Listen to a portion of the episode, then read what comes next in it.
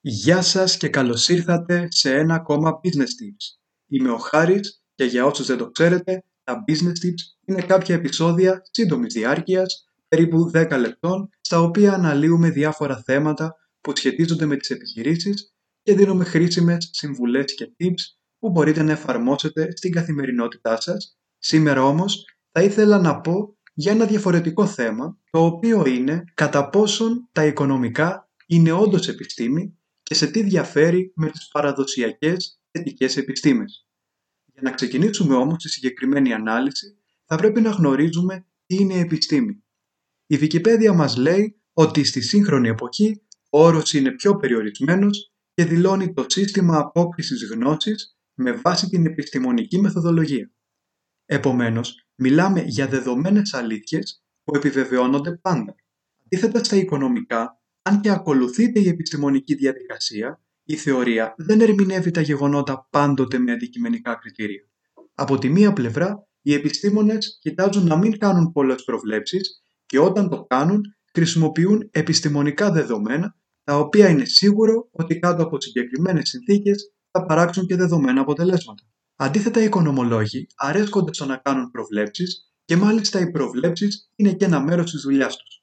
Άμα φέρετε στο μυαλό σας την εικόνα ενός οικονομολόγου, θα σκεφτείτε κάποιον κύριο ή κάποια κυρία να είναι σε κάποιο τηλεοπτικό πάνελ, να είναι σε κάποιο site αρθρογράφος και να κάνει διάφορες προβλέψεις για το πώς θα κινηθεί η οικονομία, κάποιες εταιρείες ή το χρηματιστήριο.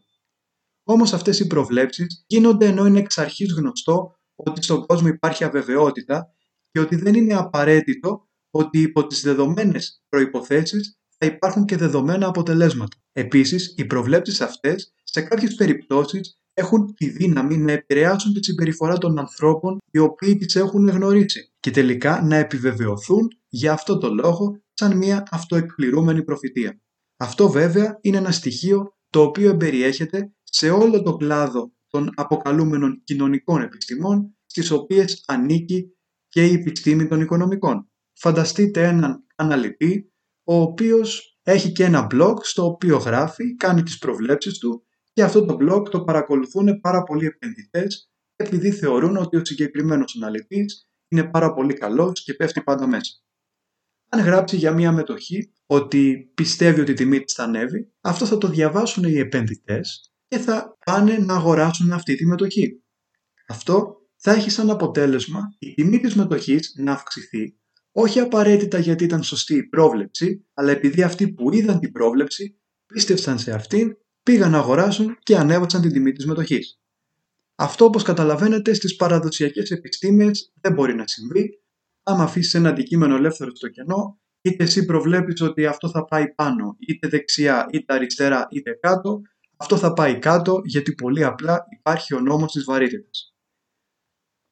Ένα ακόμα δεδομένο είναι πως ένα μεγάλο μέρος των οικονομικών βασίζεται πάνω σε κάποιες θεωρητικές υποθέσεις οι οποίες πολύ απλά δεν ισχύουν. Τα δύο κλασικότερα παραδείγματα τα οποία όσοι έχετε περάσει από την κατεύθυνση των οικονομικών θα τα γνωρίζετε είναι η υπόθεση του ορθολογικού καταναλωτή που όπως μπορείτε να καταλάβετε τέτοιοι καταναλωτές δεν υπάρχουν ή αν υπάρχουν είναι ελάχιστοι είναι αυτοί οι οποίοι τα κάνουν όλα ορθολογικά και δεν επηρεάζονται καθόλου από το συνέστημα και η άλλη είναι το Ceteris Paribus, σύμφωνα με το οποίο παρατηρούμε και ερμηνεύουμε κάτι όταν οι υπόλοιποι προσδιοριστικοί παράγοντες είναι σταθεροί. Κάτι που καταλαβαίνετε ότι δεν ισχύει, καθώς στον πραγματικό κόσμο υπάρχει ένα πλήθος παραγόντων οι οποίοι αλληλεπιδρούν συνεχώς μεταξύ τους. Όμως ακόμα και στην περίπτωση που δεχόμαστε ότι εντάξει, ωραία ισχύουν όλα αυτά και δημιουργούμε το τέλειο οικονομικό μοντέλο.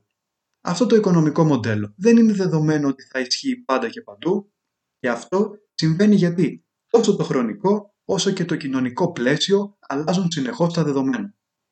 Αυτός είναι και ένας από τους λόγους που δεν υπάρχει μια γενικά αποδεκτή θεωρία ή πιο σωστά δεν υπάρχει κάποιο αξίωμα όπως συμβαίνει με τις θετικές επιστήμες. Μπορεί μια θεωρία να είναι πράγματι καλύτερη από τις άλλες, όμως αυτό δεν σημαίνει ότι ισχύει 100% και ότι είναι μια πραγματική και δεδομένη αλήθεια. Στα οικονομικά, μια θεωρία συνήθως κρίνεται με βάση το αν λειτουργεί για τους στόχους τους οποίους έχουν θέσει αυτοί οι οποίοι χρησιμοποιούν τη θεωρία ή το οικονομικό μοντέλο. Όμως εδώ υπάρχει το πρόβλημα ότι οι ίδιοι οι στόχοι δεν είναι εύκολο να κριθούν με αντικειμενικά κριτήρια. Αν για παράδειγμα μια οικονομική μονάδα έχει ως στόχο το να αυξηθεί το κέρδος, αυτό μπορεί να το πετύχει είτε με την ελαχιστοποίηση του κόστους, είτε με την αύξηση των πωλήσεων. Και στις δύο περιπτώσεις μπορεί να δημιουργηθούν κάποια προβλήματα τα οποία να μην βοηθήσουν τελικά την επιχείρηση να πετύχει το στόχο της που είναι η μεγιστοποίηση του κέρδους. Όμως αν πάμε και τη σκέψη ακόμα πιο μακριά, θα δούμε ότι στη βάση ολόκληρου του οικονομικού συστήματος είναι ακριβώς αυτός ο στόχος, η αύξηση του κέρδους. Όμως η αιμονή με αυτό το στόχο εν τέλει μπορεί να μειώσει άλλα κέρδη όπως είναι η ψυχολογία των ανθρώπων ή να προκαλέσει ζημίες όπως είναι η κλιματική αλλαγή. Σε κάποιες περιπτώσεις μπορεί να μειώσει τα ίδια τα χρηματικά κέρδη μακροπρόθεσμα. Όταν για παράδειγμα γίνονται περικοπές προσωπικού σε μια εταιρεία, αυτές κοστίζουν τόσο στην ψυχολογία των εργαζομένων που μένουν πίσω, όσο και στον τρόπο που δουλεύουν αυτοί οι εργαζόμενοι, γιατί πρέπει λιγότεροι άνθρωποι να έχουν περισσότερα καθήκοντα, αλλά δημιουργείται παράλληλα πρόβλημα και στην εικόνα που έχει επιχείρηση στους καταναλωτές, οι οποίοι βλέπουν ότι αυτή η επιχείρηση απολύει κόσμο και ίσως να μην τους αρέσει και να στραφούν σε μια ανταγωνιστική επιχείρηση. Τώρα στο επίπεδο των χωρών, ένα παράδειγμα είναι αυτό της Ελλάδας, η οποία έχει σαν κύρια παραγωγική δραστηριότητα, όπως όλοι γνωρίζουμε, τον τουρισμό. Αυτό σύμφωνα με την θεωρία του συγκριτικού πλεονεκτήματος του Ρικάρντο, που ορίζει ότι κάθε χώρα θα πρέπει να εξειδικεύεται σε αυτό το οποίο μπορεί να παράξει με τους λιγότερους πόρους συγκριτικά με τις υπόλοιπες χώρες, αυτό είναι ολόσωστο. Τι γίνεται όμως σε περιπτώσεις σαν αυτή που ζούμε σήμερα με την πανδημία του κορονοϊού, αυτές οι συνθήκες είναι δεδομένο ότι θα επηρεάσουν τη δυνατότητα της χώρας να παράγει το συγκεκριμένο προϊόν. Αυτό μας δείχνει ότι ναι μεν μπορεί η θεωρία να ισχύσει κάτω από συγκεκριμένες προϋποθέσεις, όμως αυτές οι προϋποθέσεις αλλάζουν συνεχώς και τελικά μπορεί να αποδειχθούν επιζήμιες και όχι βοηθητικές. Σε κάποιες περιπτώσεις, τα οικονομικά καταφέρνουν πράγματι να περιγράψουν την αλήθεια ή τουλάχιστον μια πτυχή της αλήθειας. Όμως σε αρκετές περιπτώσεις δεν μιλάμε για αλήθεια, αλλά μιλάμε για αληθοφάνεια. Αυτή η αληθοφάνεια στηρίζεται ως αλήθεια με βάση μια κοινωνική σύμβαση η οποία ορίζει ότι τα οικονομικά λένε την αλήθεια επειδή έχουν μέσα τους μαθηματικά και στοιχεία από άλλες επιστήμες.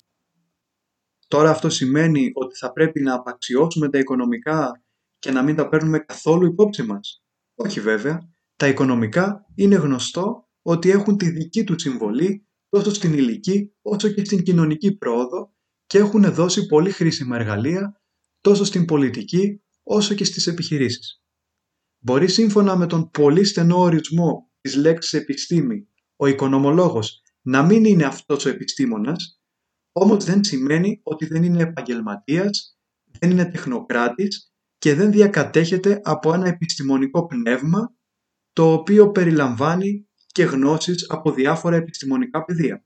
Είναι λοιπόν σημαντικό να ακούμε τη γνώμη των οικονομολόγων, ειδικά σε θέματα πολιτικής και διοίκησης επιχειρήσεων και να τη λαμβάνουμε σημαντικά υπόψη. Όμως δεν πρέπει να ξεχνάμε ότι οι συγκεκριμένες προβλέψεις που θα κάνει ο οικονομολόγος είναι απλές προβλέψεις. Υπάρχει αβεβαιότητα και υπάρχουν και κάποιες υποθέσεις οι οποίες δεν είναι σίγουρο ότι ευσταθούν.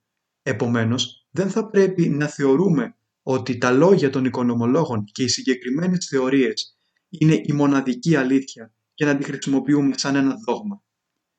Από τη μεριά τους, οι οικονομολόγοι θα πρέπει να λειτουργούν όσο περισσότερο γίνεται με βάση τον επιστημονικό τρόπο σκέψης και αυτό τι σημαίνει; Ότι και οι ίδιοι οι οικονομολόγοι θα πρέπει να αμφισβητούν αλλά με επικοδομητικό τρόπο την ίδια τους την επιστήμη.